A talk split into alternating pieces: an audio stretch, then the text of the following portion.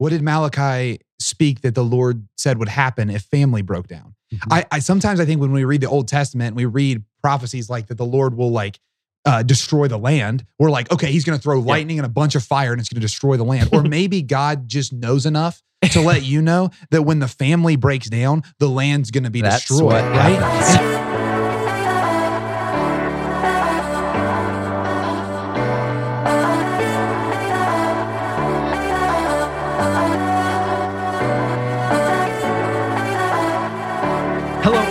To Beyond Damascus, the show where encounter meets mission. My name is Aaron Richards. I'm the host for today's show, and I'm here in the illustrious Damascus Media Studio with my friends and brothers in Christ, Mr. Brad Pierron, What's up? Good to see you. Dan DeMatte. Come on. Hello. I, I was telling the guys before the show, I am I am so sore. What? I uh, This is the best. This is the best. Th- it plays into today's topic. Okay, so uh, this weekend I I was walking through the barn here at Damascus where our weight room is, Yes. and two of our missionary guys were there getting ready to lift some weights, and I didn't have something happening, and I was like, I I need like I need to I need to be there. I need to partake in this. I need to partake in this. So uh, they have been at this for like literally months. They've been doing this it, it pretty intense upper body workout, and I decided to step in and uh, just push myself right beyond like what th- what they were accomplishing. could Just you could you say right just to beyond continue, Damascus? just to continue to show them that I'm still in the game. yeah. I can I can barely move my arm. Yeah. it's been it's been two days. I'm pretty sure I tore my we actually have medical staff standing by. Ah, yes. Well, anyway, um, we're going to talk about this today. There's there's good reason for why I uh, why I engaged in that endeavor, but Okay, great. um, guys, the topic for today is uh, is one of exploring this this concept of of fatherhood, motherhood, of our our engaging in a relationship of discipleship that I think is unique, and um, what, one that I think uh, as as we begin to explore this, uh, I think I think this will touch maybe some of the hearts of our our listeners. So, if you are joining us for the first time on the show, uh, once again, this is the show where encounter meets mission. Like Saint Paul experienced a life changing encounter with Jesus, that encounter transformed him into mission. So too we, through our encounter with Jesus, uh, we've got we've got no alternative other Mhm. than to give our lives in mission. And this is uh, again just sharing before the show. This is one of the areas of mission that has been so um, deeply rooted in my heart in the last couple of years. And uh, in talking with Brad and talking with Dan, this is one that I think each of us has a lot of kind of synergy around. Mhm. And I'm excited to share it with you because uh, I'm, I'm excited to see what the Lord's doing. I want to start us today in uh, in a prayer that many of our listeners may have prayed called the Litany of Humility. Mhm. Now, this is one of those prayers that uh, is a little uh, it's a little aggressive. Mhm. Um, To say the least. it's hard it's hard to pray this prayer. when really. I first prayed it, I wasn't convinced I actually wanted what I was asking for. yeah, which is when I pray this, I'm not convinced that I'm actually a Christian. but here we go. Uh, this is I don't I don't know who authored the Litany of Humility, but it reads as follows: Lord Jesus, meek and humble of heart, hear me. It goes on with uh, with a litany from the desire of being esteemed, from the desire of being loved, of being extolled, of being honored, of being praised, of being preferred to others, of being consulted, approved. And we pray, deliver me, Jesus, deliver me from those desires. And then we pray for freedom from, from fear, from the fear of being humiliated, despised, rebuked, calumniated, forgotten, ridiculed, wronged, or suspected. We pray, deliver me, Jesus, from that fear. And then there's a there's a handful of phrases that I think uh, they really just put us out there to the point where I'm I'm confident these things are impossible to pray apart from the grace of of the Lord as it particularly pertains to to sort of this topic that others may be loved more than I. We pray Jesus grant me the grace to desire it. That others may be esteemed more than I. I pray Jesus grant me the grace to desire it. That in the opinion of the world others may increase and I may decrease. Jesus grant me the grace to desire it. That others may be chosen and I set aside. Jesus, grant me the grace to desire it, that others may be praised and I unnoticed. Jesus, grant me the grace to desire it, that others may be preferred to me in everything. Jesus, grant me the grace to desire it. And finally, that others may become holier than I, provided that I might become as holy as I should. Jesus, grant me the grace to desire it. Now, uh, come, Lord Jesus. Those are those are beautiful prayers, and in my mind, those those last eight phrases that we pray specifically, um, those are really difficult. Dan, like you said, those are ones that I question whether I even desire. And um, I I, want to suggest that in in my own life and experience, I don't think I had any context for the type of um, heart that this was communicating until I actually stepped into vocation, until I stepped into marriage, and ultimately until I started having kids. To be in that place of realizing um, I'm I'm made in such a way, I'm designed in such a way that I'm supposed to lay my life down. Period. End of story. And and and nothing else about this is going to make sense until I can embrace that reality. Mm-hmm. Yeah, there's something about those prayers that um, it's like the antithesis to what we experience in the Western world today. You know, mm-hmm. like I'm going to build my legacy. I'm going to build Brad Pierron Ministries, and then there's going to be non Brad Pierrons who carry on Brad Pierron Ministries after I die. You know, and um, that was a dream at one point. I, I well, that's what I, I, was just I was just laughing at the at the fact that like I think a huge uh, movement in my heart actually was the call to Damascus in that prayer because I think I caught the vision for something that's going to outlive me, and and I I didn't want to be a part of something that just lived as long as I did. And so I, I, think it was actually in, in the founding of Damascus and the founding of something that had people that were more gifted than me in a number of areas where I gave a yes that I started realizing that. But I, I understand what you're saying too, Aaron. Obviously, vocation and kids, they teach us that too. But there's something about giving it down the line. Well, recently someone was chosen and I was set aside for something I wanted and all uh, all the things that were going on in my heart like like for, for the desire to be that others would be chosen and you would be set aside mm-hmm. i realized i was like oh man i hate all of this is happy inside of me this is nasty this is disgusting like this is not like and it just it's funny because when when those things happen when others yeah. are loved more than you or others mm-hmm. are extolled more than you for something you also should be extolled for or are chosen and you're set aside that it, it manifests something inside of you that uh, mm-hmm. it allows you to bring those things to the lord like why was I envious in this moment and as opposed to grateful in that moment? And I think the heart of what you're suggesting, Aaron, is there's a like uh, this idea of fatherhood or motherhood. Well, I don't get sad when my son or my daughter get chosen for something. I get really excited. And when my son's yeah. chosen to do something, I'm not like, well, why wasn't I chosen? Like, and and nothing happens in me. Like yeah envy doesn't stir up in me enthusiasm stirs celebration up in me. yeah right yeah and if i have a if i have a disposition of heart towards my brothers and sisters or those that i'm discipling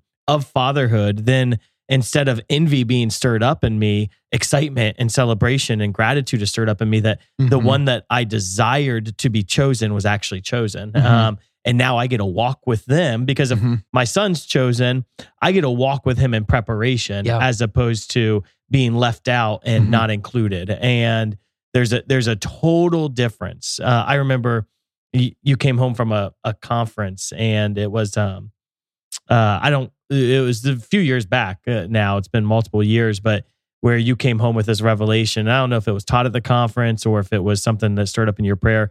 But the moment you express this concept of fatherhood style discipleship or mm-hmm. fatherhood mentality in relationship with those that we're caring for, this idea of spiritual fatherhood um, being where you want someone chosen or someone to surpass you yeah. it shifted like it, it made so much sense and shifted everything immediately in my mindset in my heart mm-hmm. yeah it's a interesting revelation praise it, the lord it is yeah well I, think it's interesting because ultimately and, and we'll get to this in a couple different ways but I, I think this communicates the heart of the heart of God. Like this is mm-hmm. this is one of those areas where it's clear through scripture, it's clear through the church that this is the way that God has has designed us. Mm. And um, my hope is that maybe I don't know. We were having a, a brief conversation before the show that um, not this the same way of describing discipleship? Like, you know, mm-hmm. Many of our listeners are engaged in discipleship relationships, mm-hmm. whether whether I'm discipling an individual, whether I'm being discipled by an individual and I'm leading a small group, whether I'm participating, whatever. You know, I, I think Mhm. that there's a unique distinction when we begin to see through this lens, because Dan, like you're saying, that like we we are we are supposed to communicate the faith in a way where we are uh, we're not only ready, but our intention is that those who come after us would surpass us in greatness.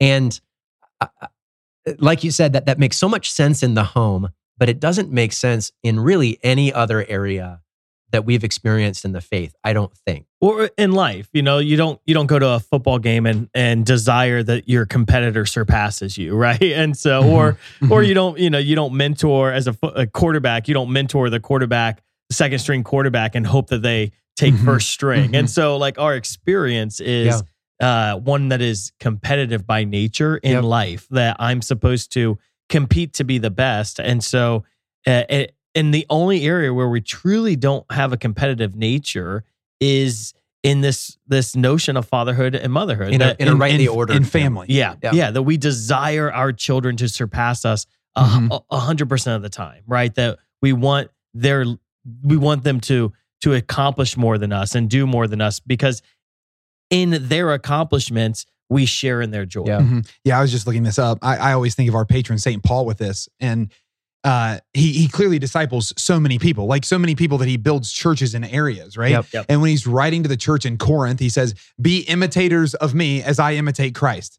His relationship with the church in Corinth generally was different than his relationship specifically with Timothy. Yeah. Right? Like there is this this reality that if all of us figure out where our hearts are at and we figure out who we're supposed to be in a fatherhood or motherhood relationship with, Yeah. Eh, it, it actually gives us the freedom to invest an entire heart in that person. Yeah. That yes, Paul loved the church in Corinth, but in a very particular way, he loved Timothy. And I think that can give us a context for discipleship goes wider, right? Sweet. Fatherhood goes deeper. And, and there really is a, a beauty in both of those things. And Paul, I think, manifests both of those very clearly in his ministry, at least from what I can I want I want to root us in that there. scripture, but um, be, before we get there, just because we're we're tossing around these terms, I imagine there's a handful of people who are listening to the show today Mhm. who don't have kids, right? Mhm. So when we speak about fatherhood uh, and motherhood, I, I think that this is an orientation that that can be seen in two lenses. You know, number Mhm. one, there are those who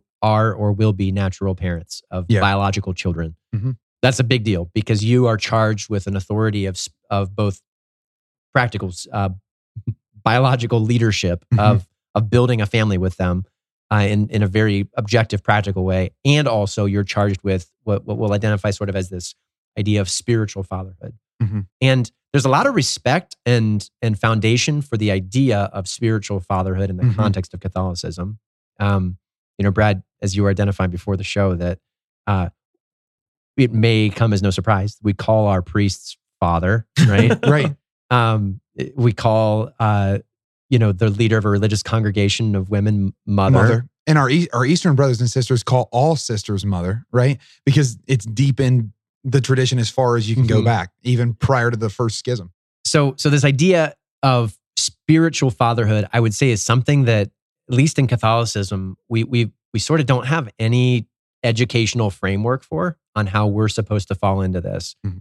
Um, but it's it's something that I think we we can't pass by. You know, we're, we're talking about rootedness in Scripture, and the the the the primary place of rootedness comes from Malachi chapter four, verse six. This was this was Malachi prophesying about what the mission of Jesus would be to the world.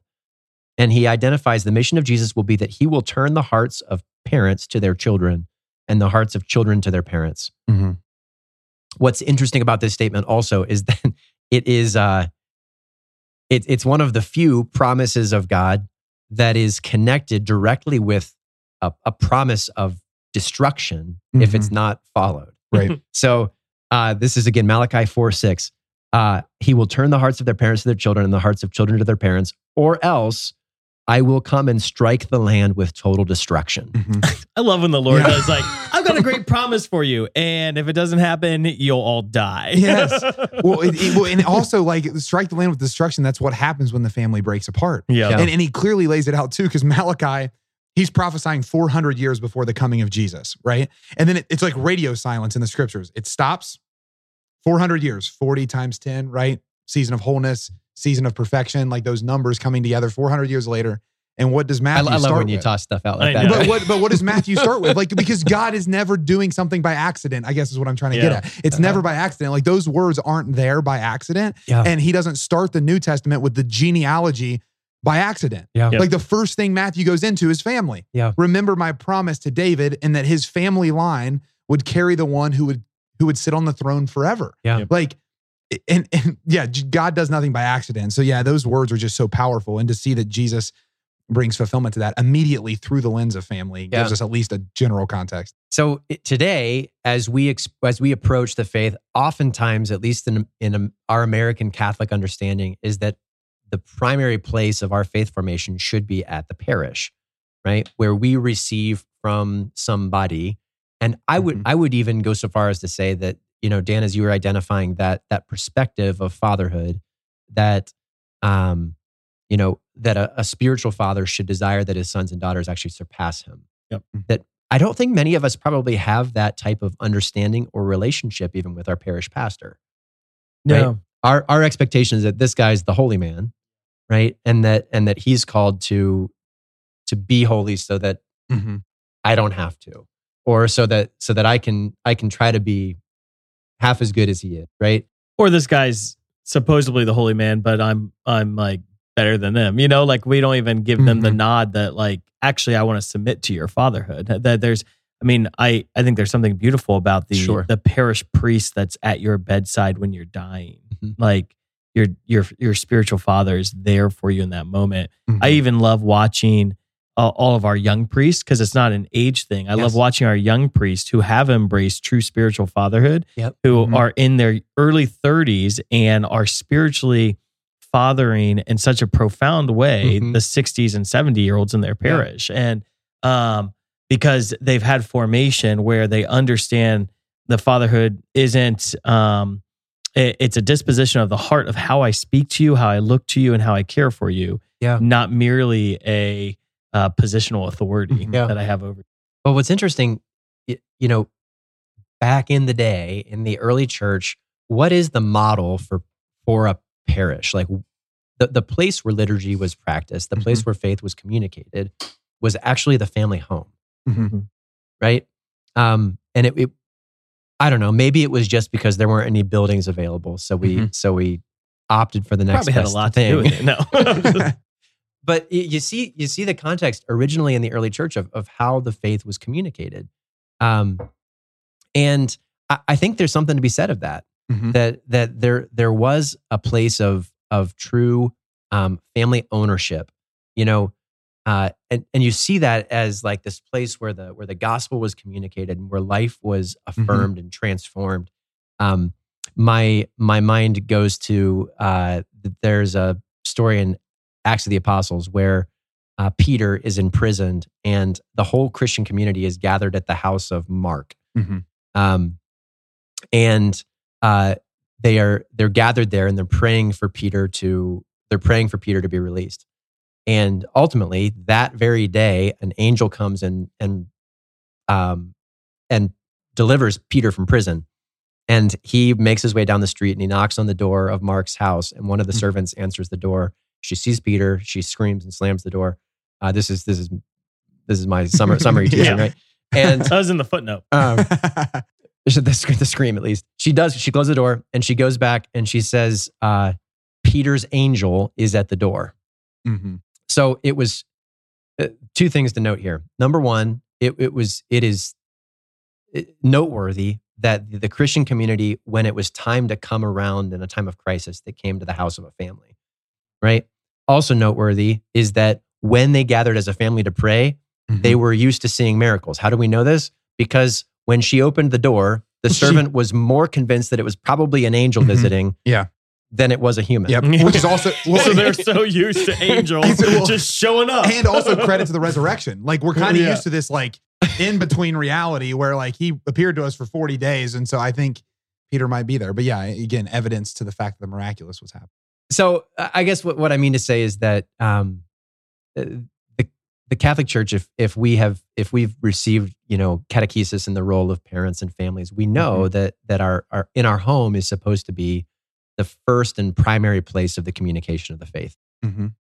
Well, and then what happens? So, and I think we have that basic, deep understanding, and I think that's prevailed the American Catholic Church. Mhm. But then outside the home, I think one of the the main models that we have that we follow is that there's there's me as teacher and you as student, and and it's funny because it's it is a um there's a I mean I am a teacher to my children in my home, um and and yet it's not a relationship of teacher and student; it's a relationship of Mhm. father and child, and I think that there's something so profound that if in active ministry outside of the home, we see Mhm. ourselves not as teacher and student, but father and child. And if Mhm. I were to love and to care for the CCD teacher, if they had that mindset or the the you know the disciple maker, that Yeah. they had that mindset that there's a the- and that not not just the mindset, but the disposition of the heart that it actually Mhm. it changes something. That I don't just have information to share with you, or I don't just have a way of life to share with you. I actually have a love and affection for Mhm. you, and I see your destiny, and I want to help bring it about. Mhm. Well, I also think within what both of you are saying is is just the reality of how devastated we are when Yeah. fathers don't step up to be who they're called to be, and when mothers don't step up to Mm. be who they're called to be. Because if we're going to base the primary teaching of the faith in the family, the family needs to be a unit that's stable. Yeah. And, and here's something that I've been wrestling with a lot with the church in the Western world. I wonder what you guys think about this. I think specifically America, but a lot of people have adopted a local church model that at least looks like a parish model. We obviously got that from France. Um, but I, I think that France for the win. like yeah yeah well um in the family think about it like this right? In the family of a father and a mother right? The father and the mother are passing on the faith to their children. They're then going to mass on sunday hearing from their spiritual father and and their spiritual mother the church. Mm-hmm. That like the fathers and mothers of the stable unit of the family passing on the faith to their children they're then father and mothered by the local pastor and mother church. Yeah. the tradition the beauty of what the church is supposed to bring to us. So Yeah, we we're yeah. supposed to learn how to be a father and mother from the father and mother of the church Yeah. and then pass that to our kids and then you can see what we were trying to build Yeah. but the moment that that one of those become unstable that the father of the parish isn't as um i don't know like um trustworthy as i desired him to be and and we know that in the western world like how devastating that can be and like or when i don't understand what mother church is teaching in the tradition because it's not been translated to me or the moment that the father and mother get divorced in the home and they're no longer going to church you know you can just see where the breakdown begins happening because Yeah. family breaks down you, you want to so to press in there more um y- you look at you look at the the connection between what we observe in society and what Mhm. we see expressed in spiritual reality as well and Mhm. It should come as a surprise to no one that that we're seeing the breakdown of family in our culture as well Right. and if you identify you know uh, in studying social dynamics what happens in single parent families Mhm. um, you, see that the the the entire stability of a child is is is demolished. Mhm. Um, I I I got a handful of things to look at here, and and they're like this should shock us that single uh, uh, ch- children raised in a single parent family are at four times greater risk of poverty. They're seven times more likely to become pregnant as a teenager, more likely to have behavioral problems, more likely to face abuse and neglect. They're twice as likely to see the risk of infant mortality. Mhm. Uh, they're more likely to abuse drugs and alcohol, more likely to go to prison, twice as likely to suffer, suffer obesity, more likely to commit crime, and twice as likely to drop out of high school. Like you see this, um, these observations that we have of what happens when, uh, when you have the breakdown of that family union or Mhm. unit. Mhm. And I, I- just when I when I read a list like that, I see this. I see the spiritual, the spiritual connection. Like, Mhm. um, you know, uh, becoming pregnant as a teenager, um, infant mortality. Like, how many how many passionate Catholics have we seen Right. who've had a desire to start an apostolate or had a passion on their heart, and because they've not been maturely led, they've launched something before it's ready, or Yeah. they've they've not not had the the maturity of the discipline or the or the coaching Mhm. to help to do it right. And something that should have blessed the church ends up dying in infancy. Mhm. Or they had a father who told them, "Don't do that." Yeah. you know, and Right. didn't encourage, like, didn't Yeah, support yeah. them in their dream. And it's uh, Mhm. it's both and right. That there's sometimes it's they launch it before it's ready, or and they didn't have mentorship to make sure it was a healthy.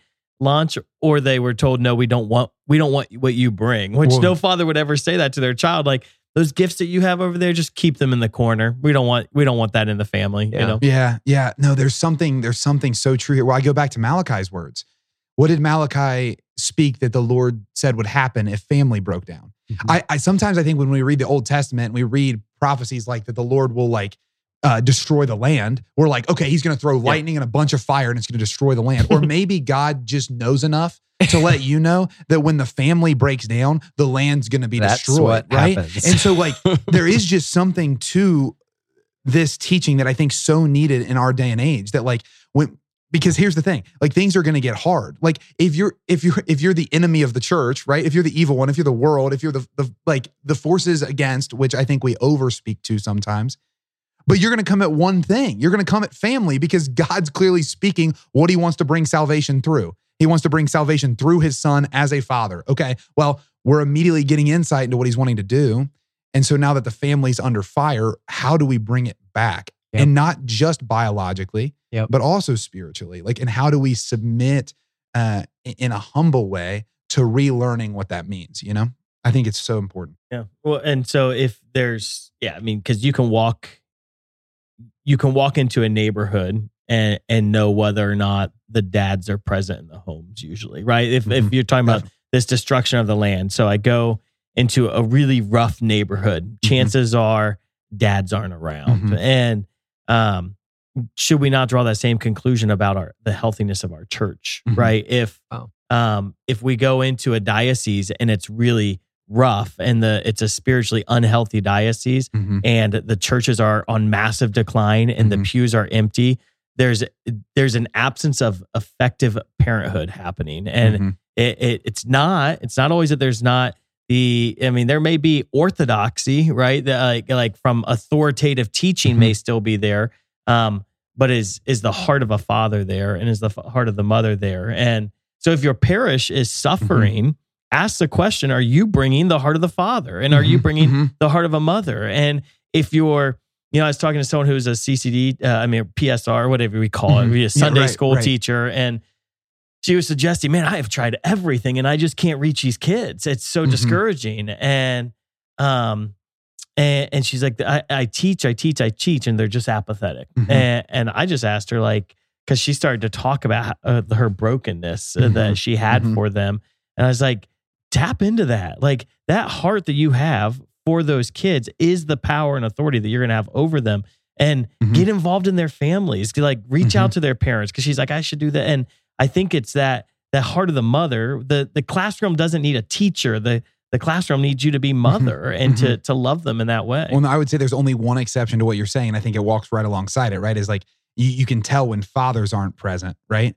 You can also tell when sons and daughters have rejected the love of the father. Yeah. Like that Malachi prophecy is not a one way prophecy. yeah. He said, I'm going to return fathers' hearts to their sons and sons' hearts back to the Mm, fathers. We have an word. obedience issue in the country. We do. Mhm. Like where we want to just push and say why we're right and why you're wrong. And we don't submit humbly to learn from those who are in a place of authority that we can Yeah. trust that the Holy Spirit has put them in. Now, again, I'm not saying that that person's going to be perfect in all that they do. And I'm also not saying to not Uh-huh. follow your conscience. What I am saying though is the only exception. Now, again, I think it walks right alongside what Yeah. you're saying is we need the heart of the father there. We also need the heart of sons and daughters there, Yeah. right? We need that Mhm. heart that says, I have something to learn. I am not self-sufficient, right? Like I, I can't live autonomously.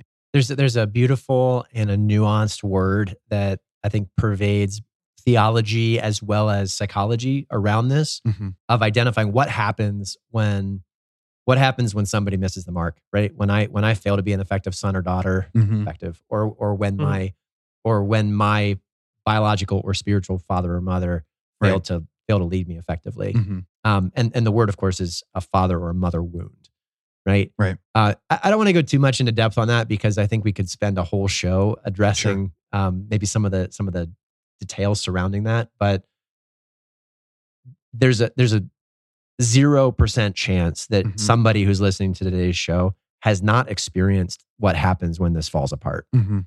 right? Um, all of us have suffered the wound of not having been led when we were supposed to have, Mhm. of not having had the needs that we had provided for, or of on the counterpoint, as Dan was suggesting, of um, you know, operating from a place of of disregard or disobedience in Sure. such a way that we're not actually going to enjoy the fruit of of what is Mhm. intended for us here. So um, I, I like I like the way that Dr. Dr. Bob Schuchts from the JP2 uh, Healing um, Healing Center communicates this. Uh, very similar to how John Eldredge communicates Mhm, um, that the father wound, the mother wound, is effectively a place where the needs of an individual Mhm. are are not are not provided. Right? That there's a there's a um, there's a misfire between what I need and what someone who's supposed to be caring for me is able to provide. Mhm.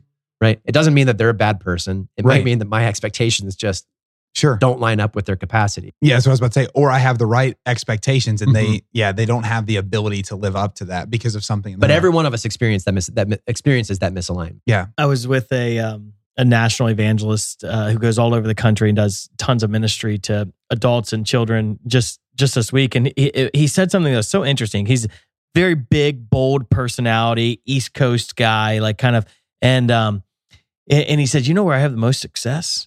He's like, I have the most success in in German farming communities. I was like, what? like you're this crazy East Coast, like like you would insult them. He's like, you know why I have the most success there? Because I I show them the love and the affirmation that their priests and bishops don't. He said they're so hungry. There's this human need, as you're Mm. saying, the father wound. This to that I have a need that he's like, I look them in the eyes. He said the other the the priests and the bishops aren't looking them in the eyes, and uh, I think it's so interesting because it, it, it he's satisfying a need that the people have Yeah. Mhm. that the the spiritual authority isn't providing, and I think that um and he's a layperson, right? And so it's not that that doesn't say that the the the priests and the bishops in those areas aren't providing another aspect, but Yeah. it's that Mhm. we all express fatherhood in different ways, and there's Mhm. like your your spiritual fatherhood is needed in your parish right Yeah. because Right. your pastor isn't perfect and Mhm. he never will be and he can't be everything because he's himself and he's going to be able to love certain people in certain ways but there's other people who who need loved as well Mhm. and they're like the lord's asking you to bring what you bring but it's Yeah. interesting that tenderness that this east coast guy brings even Mhm. through his boldness Mhm. um is is more important than the academic rigor So Yeah. that's sweet. that's also the mercy of the church. So the mercy of the church is that like, so like a lot of times, like I, I can um overlook just how beautiful what's been laid right in front of us is. Like the beauty of the Catholic Church is that we have Father God and Mother Church and Joseph and Mary. And so like there are things that transcend the current circumstance, no matter how bad it is. That I can then look to He who is the perfect Father, who does have everything, and she who is the perfect mother, who has everything, and then the representatives of them in a very tangible way here on earth, Joseph and Mary, that we've been handed to then go to and say, like, okay, I don't feel like this is being provided for me. Mm. Joseph, how would you provide this? Right? Mary, I don't think this is being provided for me. How would you provide that? Or if I go to the meta, like Yeah. Mother Church, what does she say here? Like, how, how can she like nourish me back to wholeness? Right. Yeah. And how can I Yeah. go to Father God and Yeah. have him speak to me what it means to walk this line between um, acceptance of someone as they are and reprovement of someone so they can become who they were meant to be. Like, Mhm. man, like that's a mercy. And we, because we're in the heart of success when we're in the heart of God.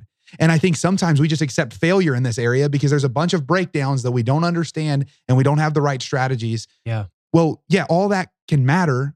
At the same time, there has been a great gift that transcends all that that's been given to us. Yeah. In the church and in the Trinity and in what they've revealed through the Beautiful. birth of Jesus. So I think where, where I want to where I want to make sure that we that we lead in the purpose of conversation today is isn't to uh I don't know to drag on failure. Yeah, sure, right? sure. so every one of us has fallen short in this area. We always will. And maybe to wrap up that that thought, uh, Dr. Bob I think offers just the most beautiful reflection on this. How do you? We we don't want to blame. We don't want to curse our parents for failing us. Mhm. Um, we we don't want to continue to propagate those wounds in the hearts of our own children and those that we lead. What do we do about it? Um, Dr. Bob identifies. He says, uh, "Deal with the wounds in your own heart, so that you will pass on grace rather than more woundedness." So, uh, I, I can I can come to the reality. I can come to come to terms with the reality that I have been broken, right? That I am broken. Mhm. And as I deal with those wounds in my own heart, then I can be one who actually communicates grace through relationship. Definitely. Um, here, it, the Beyond Damascus is the show where encounter leads the mission. Um, my question, men, is is is this perspective on discipleship something that is optional to us? Mhm. I, I would suggest it's not. Okay. Um, Brad, you identified earlier that there's a number of places in Scripture where we see this just so beautifully on display. Mhm. Uh, you recommended Paul and Timothy, right? Mhm. Um, Old Testament, we see Eliza, Elijah, and Elisha. This this this dynamic relationship of prophet and the one who will follow him, presented almost as father and son. Mhm. Uh, we see the way that Scripture speaks about family. Um, one of the most striking uh, parables in Scripture is is the the prodigal son, right? Mhm. This relationship between between a father and his sons. Mhm. Um, and I, I want to bring it back all the way.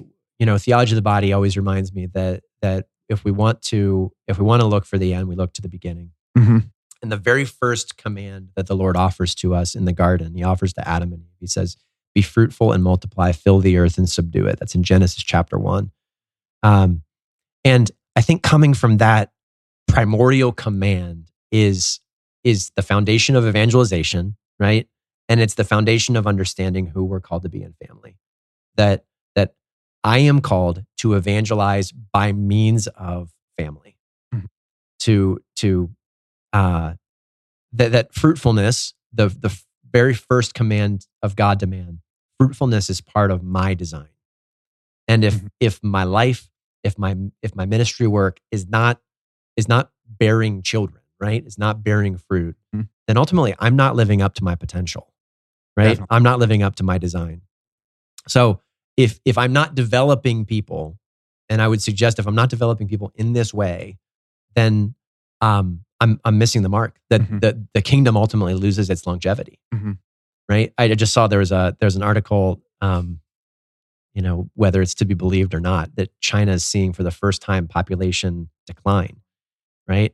Uh, that where whereas the the world used to be on this on this trend of overpopulation being like the biggest deal, now we see that there's a perceived crisis, or at least a promoted crisis of um, of lack of population. It's going right? to Of- peak at like 11 billion and then drop precipitously. and yeah, and drop to the point of lack of sustainability, right? So um, this is part of our design, I guess, Mhm. is what I'm saying. And and as as you're listening to the show today, I think what I'd like to leave us with are, are maybe some um, key uh, responses to how can we activate this call to fatherhood, Mhm. motherhood, and girl. Well, before we get there, can we speak to the optional piece? Because I, I think it's a good question because you you could hear this and say this is a really good model, but it's an optional model like so many other models of evangelization. And I think to the optional piece, you have to think to yourself like in the family context, naturally the kids literally look like the parents, right? They're taking on something that the parents gave over freely, right? That's the idea of how the family's built biologically. Same thing in the spiritual realm. And I don't think it's by accident that God wanted it that way. Is like actually what you were carrying in the generation you were in, I want to carry in some way in mine. Now it's going to look a little different. Like I don't look exactly like my dad or exactly like my mom, but I definitely look like them, Yeah. you know, and I'm called to carry that out differently now in a very natural way. Same thing with this spiritual idea. I, I really do think it's critical because we can't lose the wisdom of the past. That's another beauty of the church. She has always taught we can't lose the wisdom of the past, but we do have to operate in the present. And so I don't think it's optional, but I would wonder what you guys would speak to that. Your first question before we get to the practicals, I I don't uh, what am I trying to say? I don't think this is a ministry strategy that we can kind of like wrestle with and say maybe, maybe not. I think it's actually something that we need to implement into whatever strategy we have for ministry. You know? Yeah, I mean, I think there's, I mean, Jesus was the ultimate disciple maker, right? And Mhm. um, and you see his heart expressed. I think a lot of times we use this verse to kind of talk about power and Holy Spirit, but he says in um, John 14, 12, um, Amen, amen, I say to you, not only will you accomplish the works that I have, but Mhm. greater works than these. And um, there's this this desire in Jesus's heart that those who follow him, his that they would surpass his works and that they Hmm. would accomplish greater things than him. It wasn't, hey, I'm gonna I'm gonna do this and I I, I I've got this. Um, Hmm. It was actually the very design um, of the Savior of the world was to give us the authority and the power of the Holy Spirit to exercise his ministry and, and and to bring the gospel to the ends of the earth. So his desire Mhm. was this Mhm. heart of a father that I want you to surpass me. I want Mhm. you to go beyond me. And so I, I think it is um it, it Mhm. could be a false dichotomy to say that there is um there there is different kinds of ministry or different kinds of approaches to e- evangelization whereas it's Jesus is the evangelist how did Jesus do Mhm. it and and he was teacher Mhm. he was he was father he was um forgiver you know like yeah. the elements of his heart and his Mhm. his ministry methodology are so beautiful and how Mhm. do we imitate that most effectively and the fact that when jesus came in the world he revealed god as father says Mhm. everything right Mhm. that if i want to do the ministry of god Yeah. right if i want to do god's work here on earth Mhm. that that it, it is it is the God's work is the work of the Father. Mm-hmm. Yeah. And so any ministry work I do has to be connected to Mhm. the the foundational starting point of Father. Yeah, and how beautiful is that second part to that uh, Matthew 28 verse that we quote all the time, right? Go therefore and make disciples of all nations. We we preach that all the time. Agreed. 100%, right? Baptizing them in the name of the Father, the Son and the Holy Spirit. Like immersing them in family, right? Like im- Yeah. immerse them into family, into a Yeah. place where they can grow and become who they were made to be, just like he did with the 3, 12, 72, 500, 5,000. Yeah. It's kind of a big deal. Yeah, it's huge. When I do think there is a, uh, I, I will put out a challenging word even for podcasters, right? That Mhm. so there's a temptation that we would do ministry Mhm. without actually being fathers or Mhm. mothers, right? That um, uh, you could be an evangelist that goes in and speaks to a huge crowd and then leaves, or does a great podcast and leaves, but you're not Mhm. actually walking with people and raising them up. And there's a Mhm. need to, um, it's we're, we we can't just we can't just have spiritual kids by throwing stuff out and not raise them, right? Mhm. And so Mhm. there's a an element of who it who are the Timothys in my life that Mhm. I I have to if I am doing evangelization and I'm reaching out to everyone, Mhm. I have to identify particular people that I'm Mhm. pouring into to really raise up, Yeah. right? Because um, otherwise, I'm just you know trying to get a bunch of sons and daughters and not raising anyone up. And that you know, if I had 500 kids and didn't raise them well, that wouldn't be good father. Would you guys say it's both and though? Like, I, It's I both guess and, you- and I know your heart there. I Yeah. think that anyone listening, I'm just trying to make sure they get the context for what we're saying because, like, you can, you can do a podcast like this, and it's your letter to the church in Corinth. Great, that's Yeah. awesome. Like, you're not going to be able to walk with every single one of those people, but you can raise up the people that can walk with those people. So that that's the beauty of like what Jesus did is is he took all that into context. He wasn't going to stop preaching to the 5,000 and just invest in the 3. He was going to do both. Yep. And he was going to raise up the 3 so they could raise up the 12 who raised up the 72. Like it, it's we have to look at both and if we're going to get the church back to being what the church is called to be. Absolutely. Yeah. Okay. So how do, how do we do it?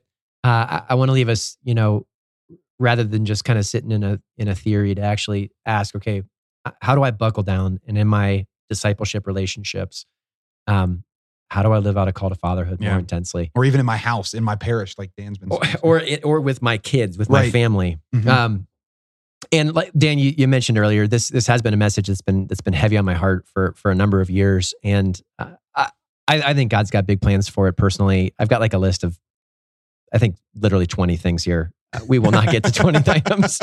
Um, I, I, I want to framework it in in in four words. So seeking, presence, affirmation, and advocacy. And in the context of those things, maybe we can just bounce around for just a couple minutes, uh, reflecting. When it comes to seeking, so when I when I seek out individuals in the context of ministry, um, when you seek out in the context of ministry in in small group or discipleship group or where, wherever it is that you find yourself, right? A, a couple key areas that I want to reflect on are create space for inconvenience. So uh, I mentioned, you know, walking through the barn the other day. Um, create time in your day where you have scheduled interruptibility, right? Um, one of the ways that I do that at Damascus is we've got we've got 60 missionaries close to it here on campus, and you know, every once in a while somebody will ask like, "Hey, are you open to a conversation?" And I, I've got a set up on my on my Google Calendar where I can just send them a link and it'll show them a 30 minute slot at the next availability on my calendar. So I've got an expectation of myself that regardless of how busy I am, I want to be available to, you know, my sons and daughters, to those who ask for time to time to be present, time to communicate. Um, with my own kids at home, like what that means for me, I had this conversation with Monica last weekend. This is a busy week and and I'm going to be out of town this weekend on a ministry trip. I am I have scheduled time now into my evenings over the next 5 days for me to play with my children, Mm-hmm. like to be present to my children because I know if I don't schedule that time it's just not going to happen. It won't become a priority to me. Mm-hmm. Um, what do you guys think about about that?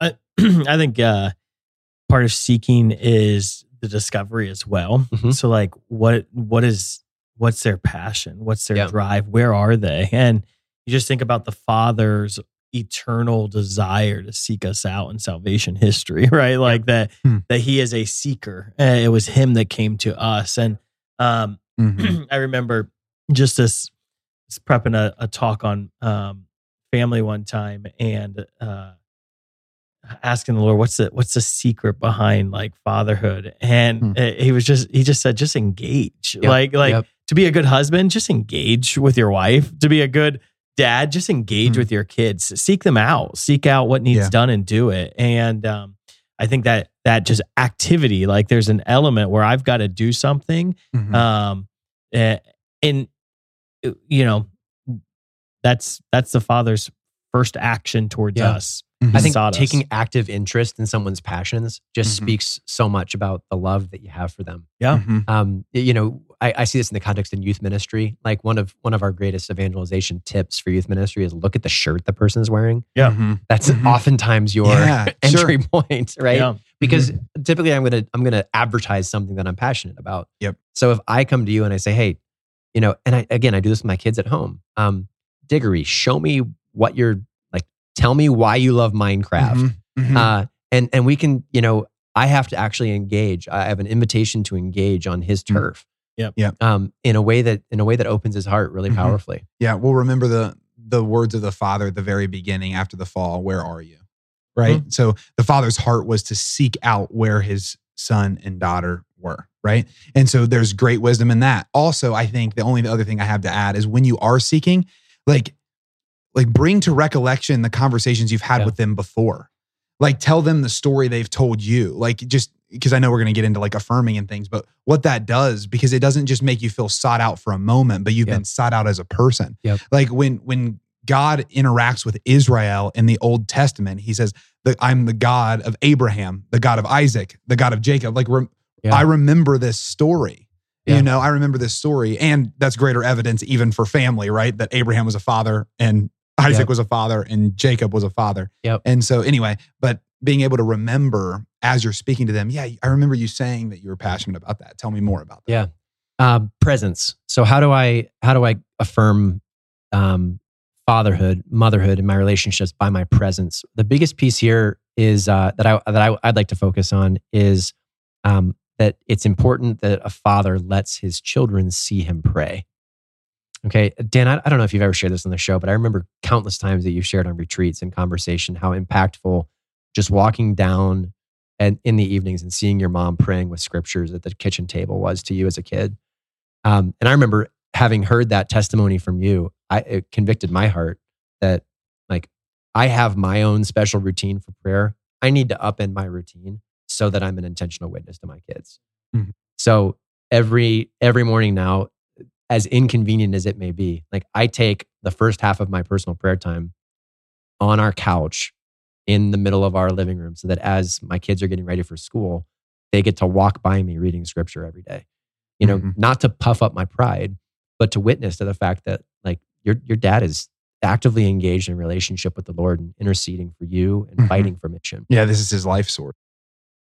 Yeah i i absolutely agree and i think just the um presence is just carefree timelessness as well. Uh, you know, I think the Hmm. uh, there- we can be so active, Yeah. um, and in our activity, we may not actually be present. I think what I find myself fighting the most for as a dad is just making sure I'm I'm home when my kids are home, right? That like Yeah. the because uh, if they're if they're gone to sports, but I'm at home, well, then there's no presence happening, and there's just Mhm. there's something about time and Yep. fighting for time together Yep. and um and the only way you can actually have time together is if it's scheduled right like it's very Mhm. you have to be in the the culture we live in it has to be intentional and so our time at home of course has to be intentional and if i'm trying to um spiritually father or mother other people i have to Mhm. be intentional on how how am i making time for them and how uh how am i present in their life Mhm. Yeah, the only thing I would add is just a, uh,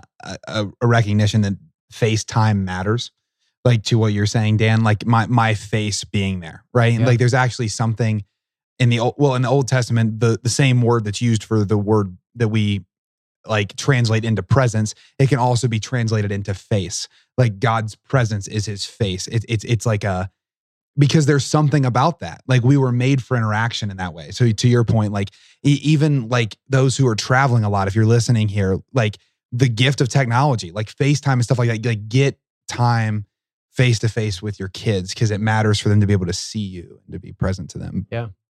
Um, I want to jump onto affirmation. So one of the unique aspects of authority as a father, you even see this again in Genesis when when Adam is given the command to to name creation, that our word actually communicates identity, and certainly, uh, and th- this is particularly true to father to fathers in a unique way that it is to mothers. Um, and I don't know, I I I I love and affirm both relationships to be sure it, it's it's so interesting you know whether the, i think the the um co- the common example that i think of in this is when my daughters want to show me like their newest flip into the pool or their newest dance move constantly hear them like dad look at me dad look at me dad watch this Yes. why because because that that focus that attention Mhm. that word of affirmation it actually communicates identity Mhm. it communicates value in a, in a really powerful way Mhm. I was again uh, listening to Dr. Bob Schuchts on this, and he made a statement that as a man, um, as a spiritual father, you communicate identity. Period. What are you communicating? Right. So it's not as though I have a choice Mhm. of okay, how you know will I choose words that affect somebody's understanding of themselves today? No, your words will affect somebody's understanding of themselves today. Definitely. Um, how how do we how do we do that intentional?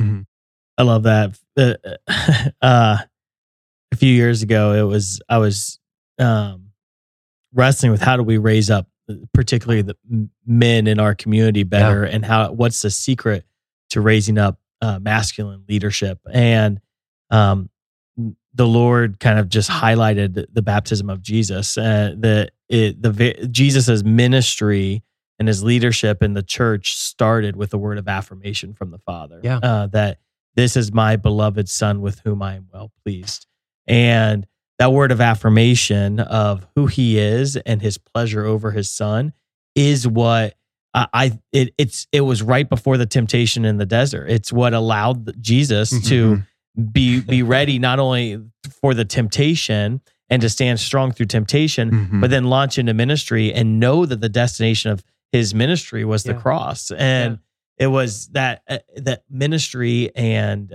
uh, healthy ministry in the church flows forth from affirmation Mhm. and, and i started to think about man like just think about our, our our boys in seminary like are they getting enough affirmation right because they go and they're they're being schooled and they're being taught but there has to be real spiritual affirmation Mhm. coming uh, over them right that that we have uh, that uh, as a church we have an obligation to Mhm. encourage our young men and to affirm them and who they are and what they're doing and how they're doing it um, to prepare them to be healthy spiritual leaders and Yeah. to be healthy priests and uh, and I, I do uh, and I you said specifically for the like an authority that comes from the father I think also in a in a unique way I think we we often talk about how young girls need to be affirmed and Mhm. um, Mhm. I think there's a major, major need for young men to be affirmed as well. Um, uh, that that they that their identity and their goodness would be affirmed and that Mhm. draws something out of them. Yeah. Yeah, it's funny. I um this is not uh, I am not the best at affirmation and it's actually funny because it was just last night my wife Nina and I were at a at a gathering and we were coming back and she actually challenged me on like the way I said a particular thing and I got defensive in the moment but I have thought about it a lot since she brought it up and I I think I went into this place of like when she brought it up like I just wish my words didn't matter that much like I wish I could just kind of like say it and just say what I'm feeling in the moment and not have to worry about like ramification and stuff like that. And she was really kind of pressing in in a beautiful way. And I was thinking about it this morning in my prayer time, and the Lord was just speaking something to me like this that, Brad, eventually those who look to you are going to get exhausted by your wisdom if it's not accompanied by the love that will never be exhausting that eventually like you can have the, the wisest words of all time and all of the right strategies. And maybe you understand it to a degree that they don't but there's going to come a time where that gets exhausting where that is no longer cherished if it's not accompanied by the love that never will. And i was just so challenged uh, this morning in thinking about that. And and what a what a gift to have nina to speak that to me. But i i do think that's part of my recognition too that spiritual fatherhood, if you're going to step in and really own the faith like you're called to, is not an option. And, and it's going to be um, to various degrees for all of us in the church, right? Like a bishop has a spiritual fatherhood that's very different than your Mhm. run of the mill person that you meet in a parish. Um, that doesn't mean that any of us are excused from it. It just means there's going to be degrees Yeah. to it. And as I'm recognizing my degree, wrestling with that.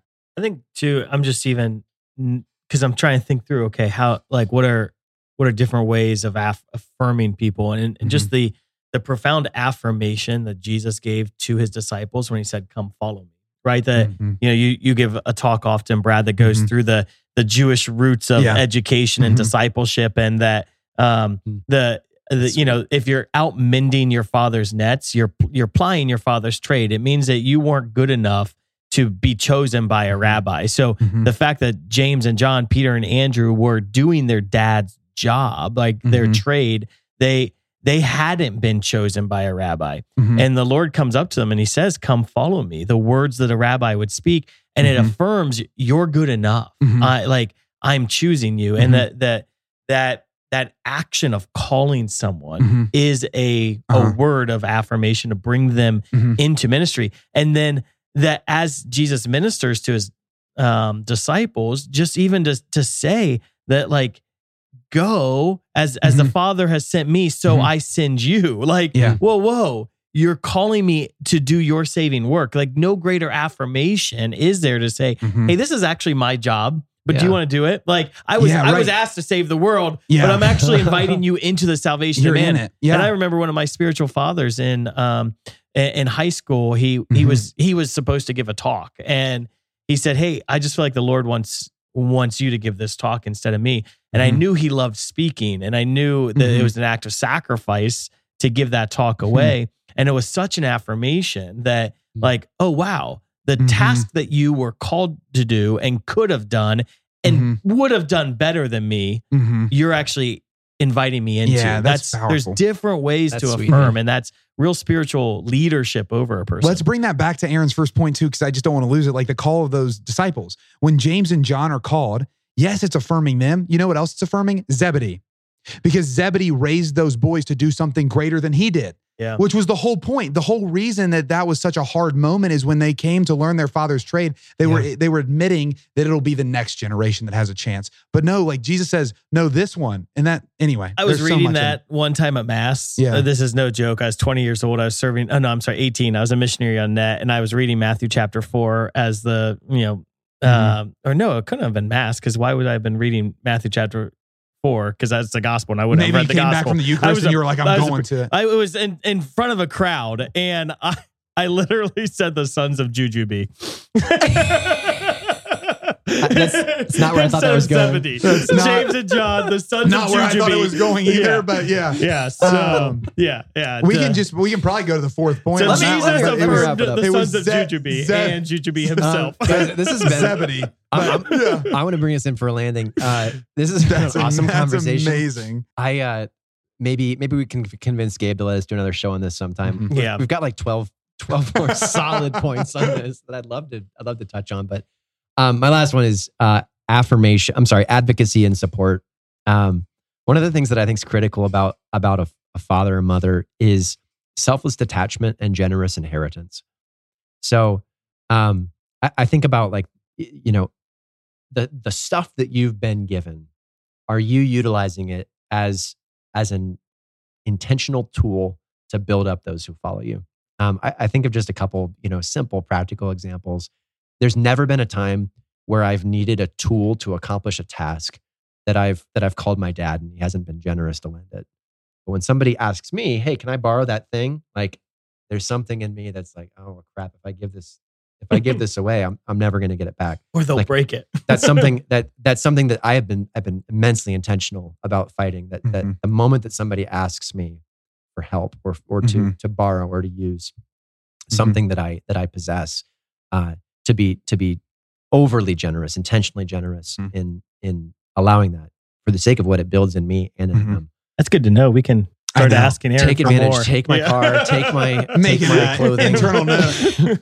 um, and then and then generous inheritance. And this is the last last piece. Uh, I, uh, an invitation to give. Mhm. Mhm. Um, that that we show we show investment in the people that we that we love by by how we Mhm. invest in them.